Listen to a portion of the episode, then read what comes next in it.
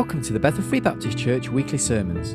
This is the morning service of Sunday, the 3rd of May 2015, entitled Facing Your Past, Part 2, and the Bible reading is taken from Genesis chapter 32, verses 1 to 32. Here's Pastor Larry T. Curtis.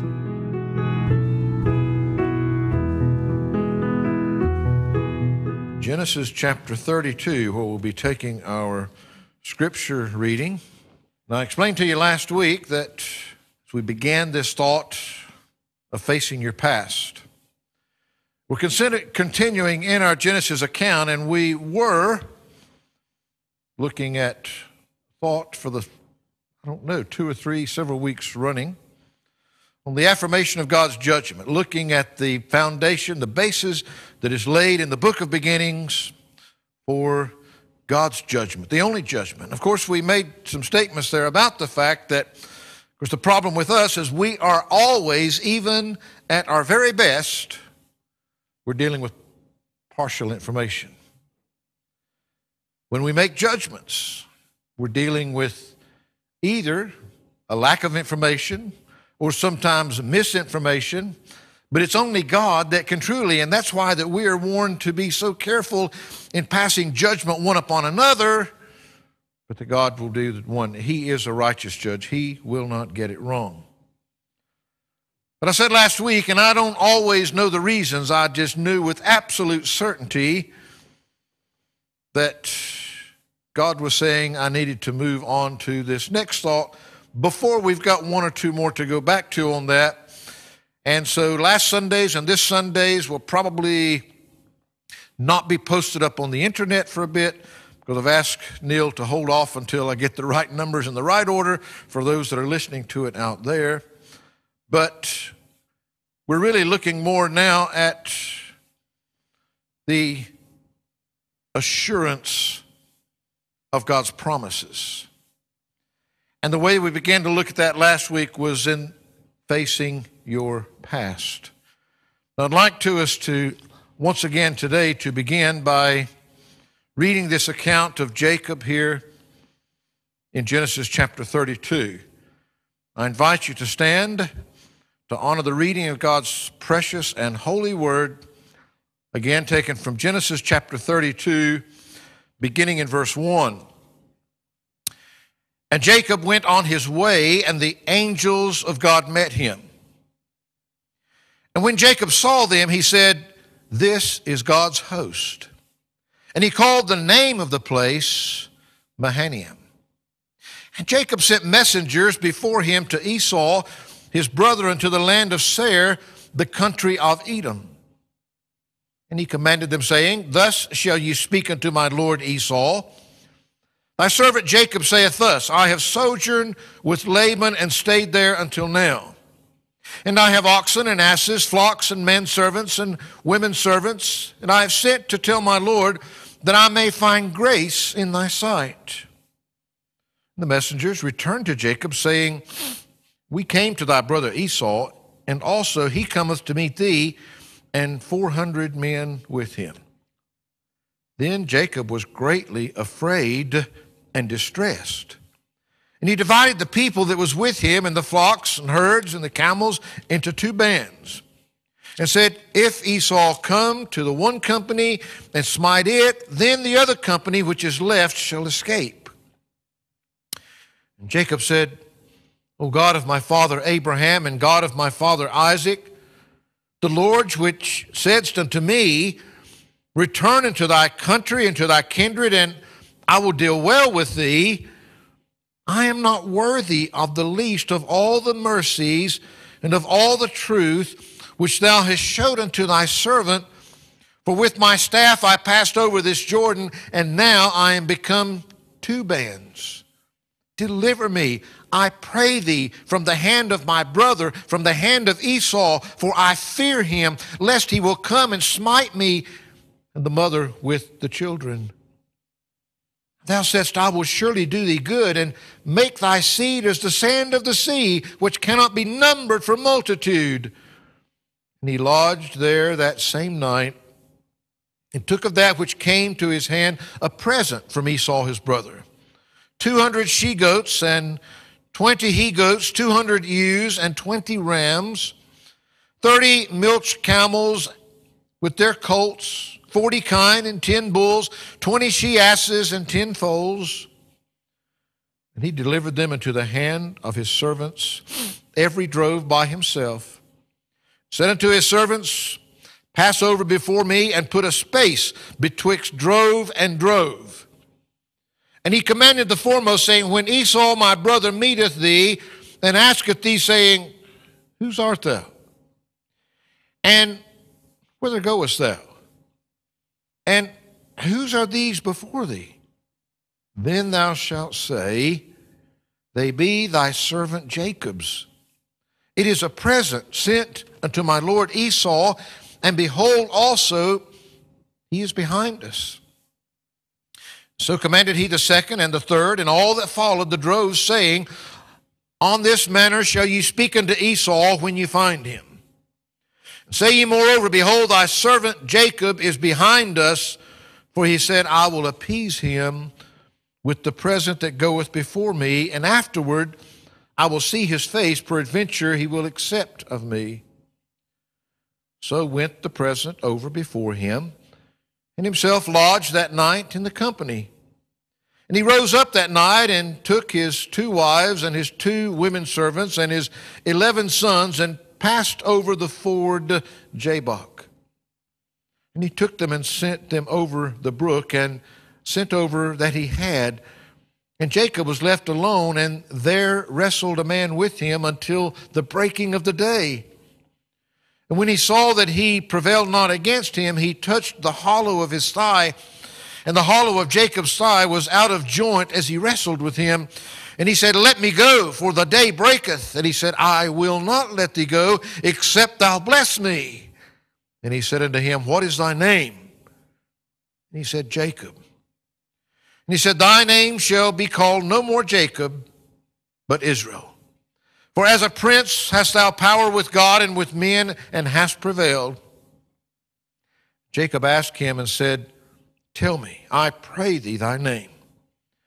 And he said, Wherefore is it that thou dost ask after my name?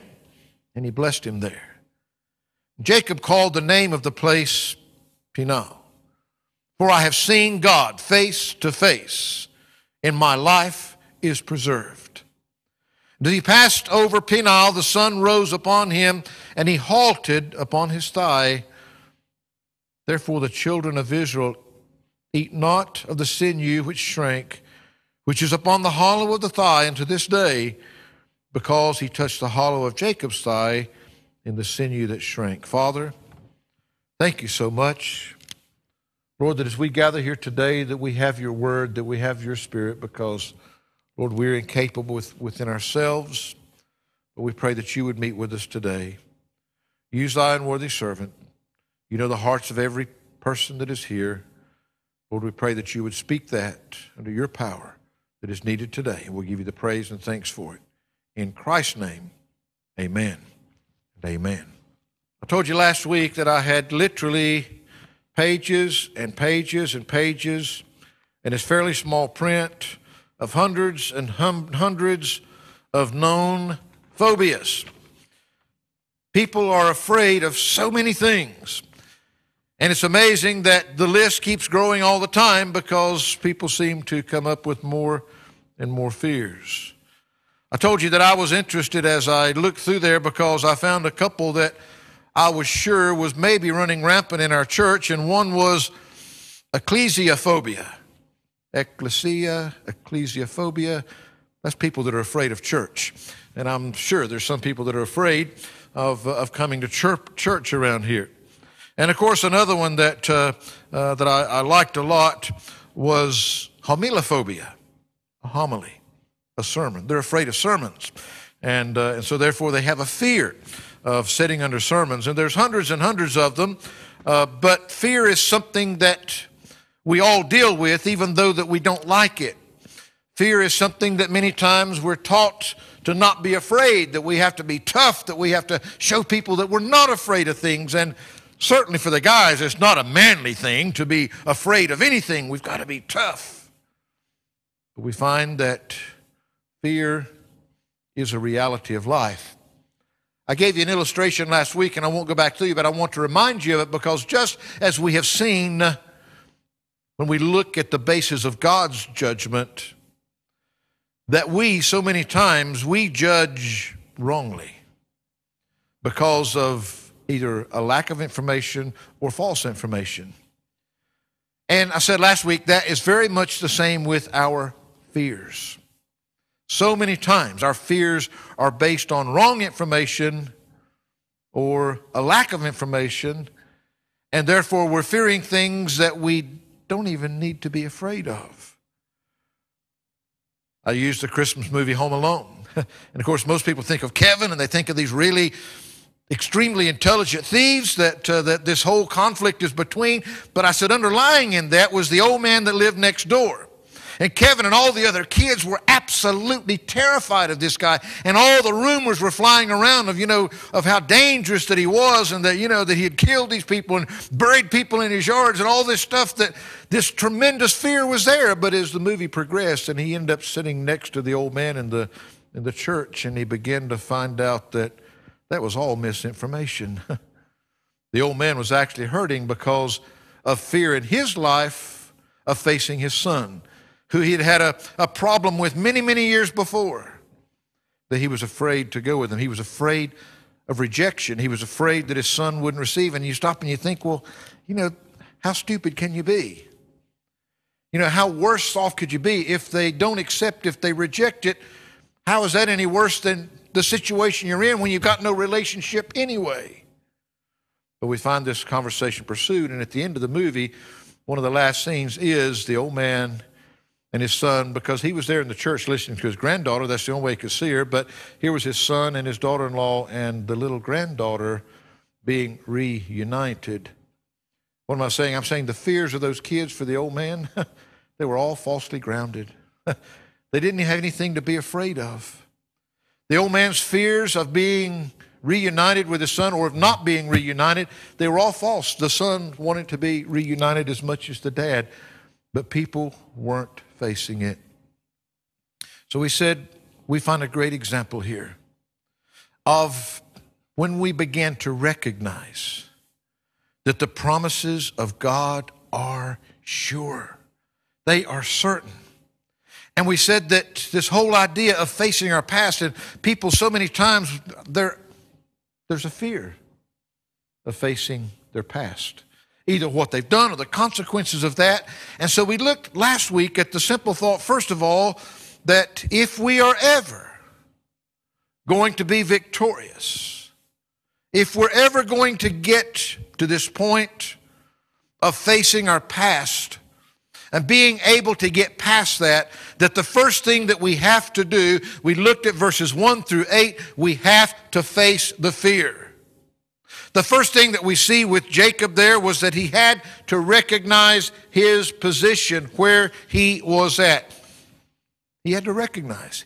Remember, this was 20 years, 20 years since he had fled his brother Esau after he had stolen his birthright and Esau had threatened to avenge him. 20 years that this rift had been there. But Jacob came to a point where he recognized his position even 20 years that this had been going on. But we said that, and Jacob went on his way, and the angels of God met him. You see, not only did he recognize his own position, but he realized the providence of the Lord. When Jacob went on his way, the angels of God met him. And then we looked thirdly last week that Jacob responded with piety, with goodness, with humility. We saw this as we looked at verses 3 through 8. We find that so many times grudges can cause us to act in all kind of ways. We saw there that as he began to send the message, and if you read on through the chapter as we did, that even Jacob, when he sent the messages to his brother Esau, he had his brother addressed as Lord, but he always addressed himself as a servant. You see, he was humbling himself. He had wronged his brother. His brother had avenged to kill him. His brother had avenged, and so here he is in going back, but he had come to a point, and we said that if he went back, then he had to face, face Laban's vengeance. If he went forward, he was facing a death threat from his brother Esau. What's he going to do? Well, for him to move on with his life, he had to face those fears. But I want to, as we move on today, not only do we find that in facing our past, do we have to face those fears? Jacob was never, ever, ever going to get anywhere with his life until he faced the fear that had been there for 20 years of a wrong that he had done. He had to face what he had done in his past. But we find that it was a pretty fearful thing. We find that suddenly here's his brother. He's, he sent messengers ahead so that his brother's not surprised by his coming. He's let them know that he's coming, and then we find that, uh, okay, his messengers came back, okay, Esau's coming, but guess what? He's coming with 400 men. And we said the Bible doesn't tell us what Esau's purpose was in coming with the 400 men. Was he coming to get his vengeance on his brother? Or was he coming because he now knew that not only was Jacob there, but he had all of his men and all of his family and all of his earth? Maybe he was afraid as well. We don't know. The Bible doesn't tell us, but one thing we do know for certain, verse 7 said, And Jacob was greatly afraid and distressed. So afraid that he divided his people into two parts so that if Esau came and attacked one, that maybe the other would be able to survive. So we find that he had, he had done the right thing, okay? He'd faced those fears. Yes, he had recognized where he was, and when he stepped out to do something about it, God was right there. God's hand was right there with him. The angels of the Lord were with him, and he went with the right attitude. He went with the attitude of, of piety, of humility, of kindness to his brother. He seems to be doing everything like he's supposed to. He says, Well, this isn't working out like I thought it would. Suddenly, he's got this great fear of his brother coming against him with 400 men and maybe everything being wiped out. God, what's going on here? And I ask you this question as we came to a close last week How do you find the strength to go on? Even though you've tried to do what's right, you've tried to move in the right direction, but things are looking pretty hopeless. That is exactly where Jacob was at. He had begun to make his moves to do the right thing, to resolve this thing. He tried to have the right attitude towards it all, and yet didn't seem the things were going in a way that was very hopeful at all. What how do you find that strength? Well, can I say first of all that what you have to do is the same thing that Jacob did here, you have to, first of all, acknowledge your helplessness. Jacob's done all that he can in his own strength, in his own wisdom, yet he still doesn't know what lies ahead. He doesn't know where all this is going to, to lead to. He doesn't even know what it means for his family. He's trying to, to split them up and to divide them out so that maybe at least part of them can be safe. He's taking precautions just in case that their lives are in danger. Of course, it's at this point, and all of this uncertainty, that we see this man, Jacob, humble himself even more. Now, too often, we come to those, those low points in our life, those critical points in our life when we're facing our past, when we're facing the consequences of something that we may have done last week, it may have been last year, it may have been 20 years before, as it was with Jacob here, and especially when it's past sins that may have severe consequences. Unfortunately, these are things that we brought on ourselves, and it's hard for us to distinguish sometimes because saying, but God forgives us for everything. Yes. Because God forgives us, though, it doesn't wipe out all the consequences. I mean, I can give you a pretty few simple statements. You know, if you go out and commit murder and maybe you took somebody's life and you say, Preacher, that's extreme. Yes, it is. Will God forgive you for that? Yes, He will. Matter of fact, He'll forgive you so much that the slate is wiped clean and He doesn't know anything about it. But I promise you something just because God forgave you, He doesn't suddenly rise up from the dead. there were consequences to that sin that have gone with Him. We deal in a world. I've had to deal with many people where maybe that maybe they'd had an, an abortion early in life because they had committed sin. They'd been in a situation where they ought not to have been. They had a child, but they didn't have a husband or a wife or a spouse because they had been engaged in a relationship that was not the way God designed it. Will God forgive them for those terrible mistakes that they made? Well, yes, He will if they'll turn from that sin and turn to God. But it doesn't take away the consequences. I won't dwell there, but I'll give you a illustration that hits very close to home. You see, I was raised in a Christian family and I gave my life to the Lord at a very young age, but I reached a time in my teenage years when I rebelled totally against God and totally against anything that God wanted of me.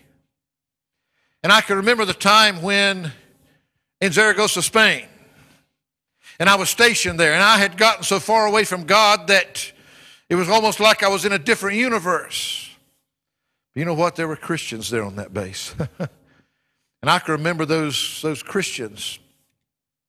And I can remember how they used to try to encourage me to come along to church with them, to come along to a Bible study, to do something that they thought would help my relationship with God. And to start with, I just kind of put it off. Yeah, sometime maybe. But as they pressed more, I got nastier and I got nastier. Until the point was, I just tried to avoid them altogether. I didn't even want to be in the same room. If I saw them coming down the street, I would cross to the other side.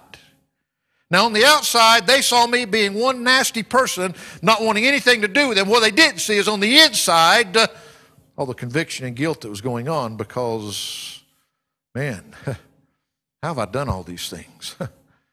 I was having trouble dealing with my past that was very much in the present because, man, I couldn't believe all this, but I didn't want to be faced with it.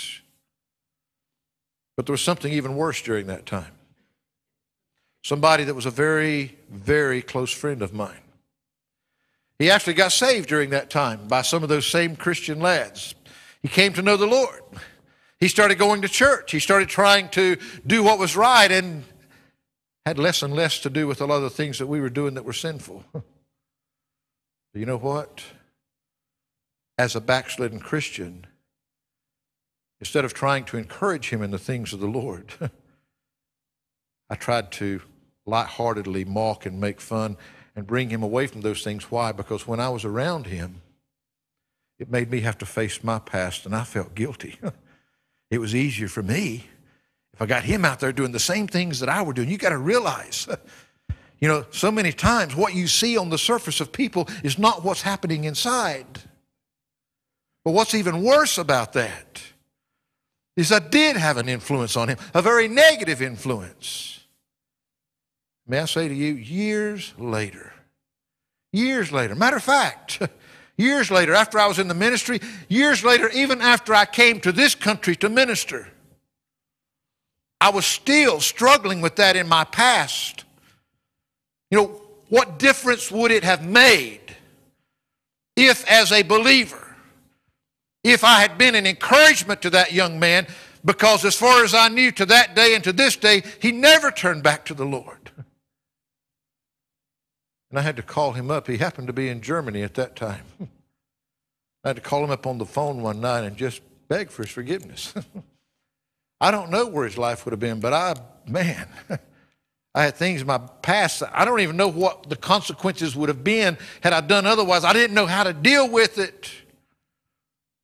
But I couldn't really get on until I dealt with what it. How do you find the strength? I think that the first thing you have to do is just like just like Jacob did. You got to acknowledge your helplessness. I can't go back and change those things. I'm not even certain what the consequences are still going to be from some of those things, but they're out of my hand. We find that 2 Corinthians chapter 12 verse 10 says Paul said therefore I take pleasure in infirmities in reproaches in necessities in persecutions in distress. Do what? I take pleasure? Infirmities reproaches necessities persecutions distresses how in the world can you take pleasure in those things? May I say, because he goes on to say, For Christ's sake, for when I am weak, then am I strong. When we're dealing with it in our own strength, Jacob had dealt with it in his own strength for 20 years, and he hadn't done anything.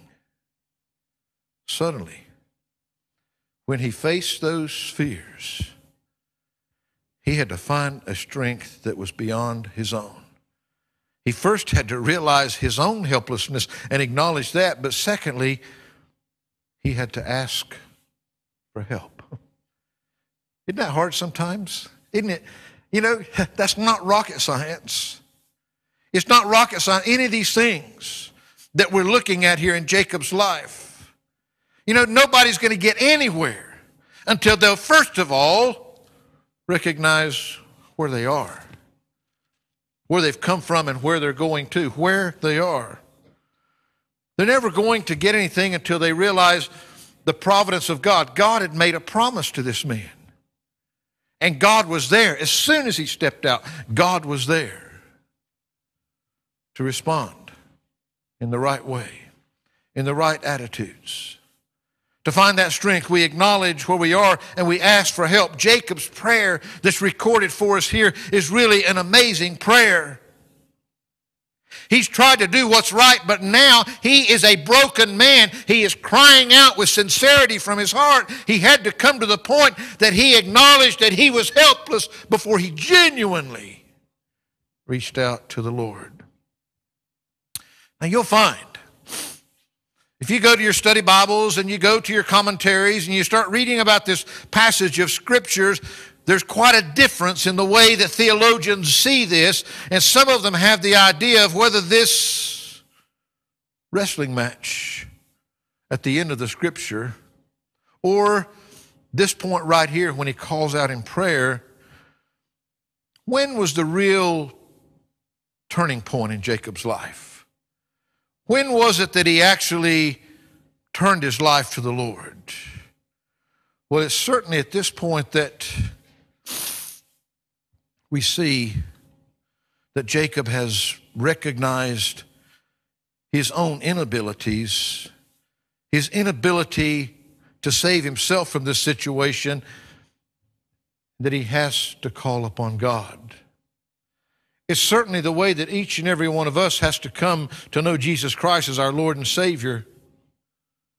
When by the power of the Holy Spirit we are humble before God, confessing our own sinfulness, acknowledging our own deadness with no hope of reviving ourselves, admitting that life by our standards and the standards of this world around us only leaves us with no peace, but in fact is destroying us. It's only in that state of sinfulness, of helplessness, that we can turn from that life that has bound us. Again, I won't dwell there because most of you have heard my testimony. I remember, I remember the heart's cry when, as an 11 year old boy, I came forward, even though that to that point in my life I'd I'd lived in a Christian home. I'd, I'd been to church nearly every Sunday of my life, I'm sure, and, and all these things. And yet I came to realize my own sinfulness, my need for a Savior. I've shared with you how at 21 years old, after the reckless life that I just shared with you that I was living at 21 years old on my honeymoon, when I came back and committed my life to the Lord. and you know, I said before, I don't remember a word of that prayer, but I can never, ever, ever, ever forget my heart's cry. I don't know how I voiced it. I remember a broken man that had come to the point where he had to acknowledge that he was helpless, that he was destroying his life, that there was no hope without Jesus Christ. That came to a point that he realized if there was any hope at all, it was in Jesus Christ and what he had done for me. I don't remember a word, but I remember a heart that cried out to God just as Jacob does here God, please. I don't know how you can do it, but forgive me. Forgive me for the way that I've disgraced you. You see, I, I, I know what came from the heart, and I know what God had promised that He would do for that. And as we find here, I want you just to notice a few things. In verse 9, we find Jacob calling upon the Lord. And Jacob said, O God of my father Abraham and God of my father Isaac, the Lord which says to me, Return unto thy country and to thy kindred, and I will deal with thee. You see, we see the invocation. There's only one place to go the invocation, the calling upon the name of. We invoke God. There's nowhere else to turn to. We go to Him and to Him alone, and we can only go there through and in the name of the Lord Jesus Christ. But we see the faith here. You see, he's quoting God's promise back to him. God had promised him that if he would take this step, that if he would return, that he would deal well with him. He doesn't understand. He's afraid of all that he sees happening because that doesn't seem to be the point. But here is a broken man. He believes that God will do what he promised that he would do. You see, what kind of faith is behind your prayer? When you call upon the name of the Lord, we see his confession in verse 10. His humility, his confession. He says, I'm not worthy of the least of all the mercies and of all the truth which thou hast showed unto thy servant. We find that he knows. He knows that he's not worthy to ask anything of God. He knows that he's made a mess of his life, but he comes confessing it. We talked about this earlier in our communion service this morning that if we will confess our sins, he is faithful and just to forgive us our sins and to cleanse us from all unrighteousness. We find that Jacob is confessing his unworthiness. But not only is he confessing his unworthiness, we also see his thankfulness here. He knows that God has already blessed him beyond measure. He knows that it's God that has brought him this far. And he goes on, and that's what he says to him Lord, you know, for with my staff I passed over this Jordan, and now I am become two bands. Lord, I've made it this far. I'm here where I am. Deliver me, I pray thee, from the hand of my brother, from the hand of Esau, for I fear him, lest he will come and smite me and the mother with the children. His plea for help. He's asking the only person that can help him to do what he needs to do that he doesn't deserve to ask anything. It's one thing to go to somebody and ask something of them when they owe you a favor, when you've done something good for them. But to go to somebody and ask them for help when you've wronged them, when you've let them down, when you don't deserve it. But you see, when we approach God, we have to recognize that's where we come from. Too many today Oh, yes, we can come boldly before the throne of grace in Jesus Christ because of Jesus Christ. But we have to come humbly, not claiming something that we deserve, but recognizing that it's something that none of us deserve. He's praying directly and especially for what's there. Jacob is facing his past. He has had to face the fears by recognizing his position, by realizing God's providence, that God's in control, that God really is the one on the throne, and responding with the right kind of attitude and piety and humility that is the right attitude for him, regardless of what's happened in the past. And secondly, he's had to find the strength. The strength to face his past because it was more than he could handle himself. He did this by acknowledging his helplessness and for asking for help from the only one in whom he could trust to give him that strength. We find that that's our hope today.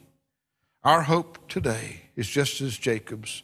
My encouragement to you I don't know what your past holds. I do know this that we've all got things in our past that we're not proud of.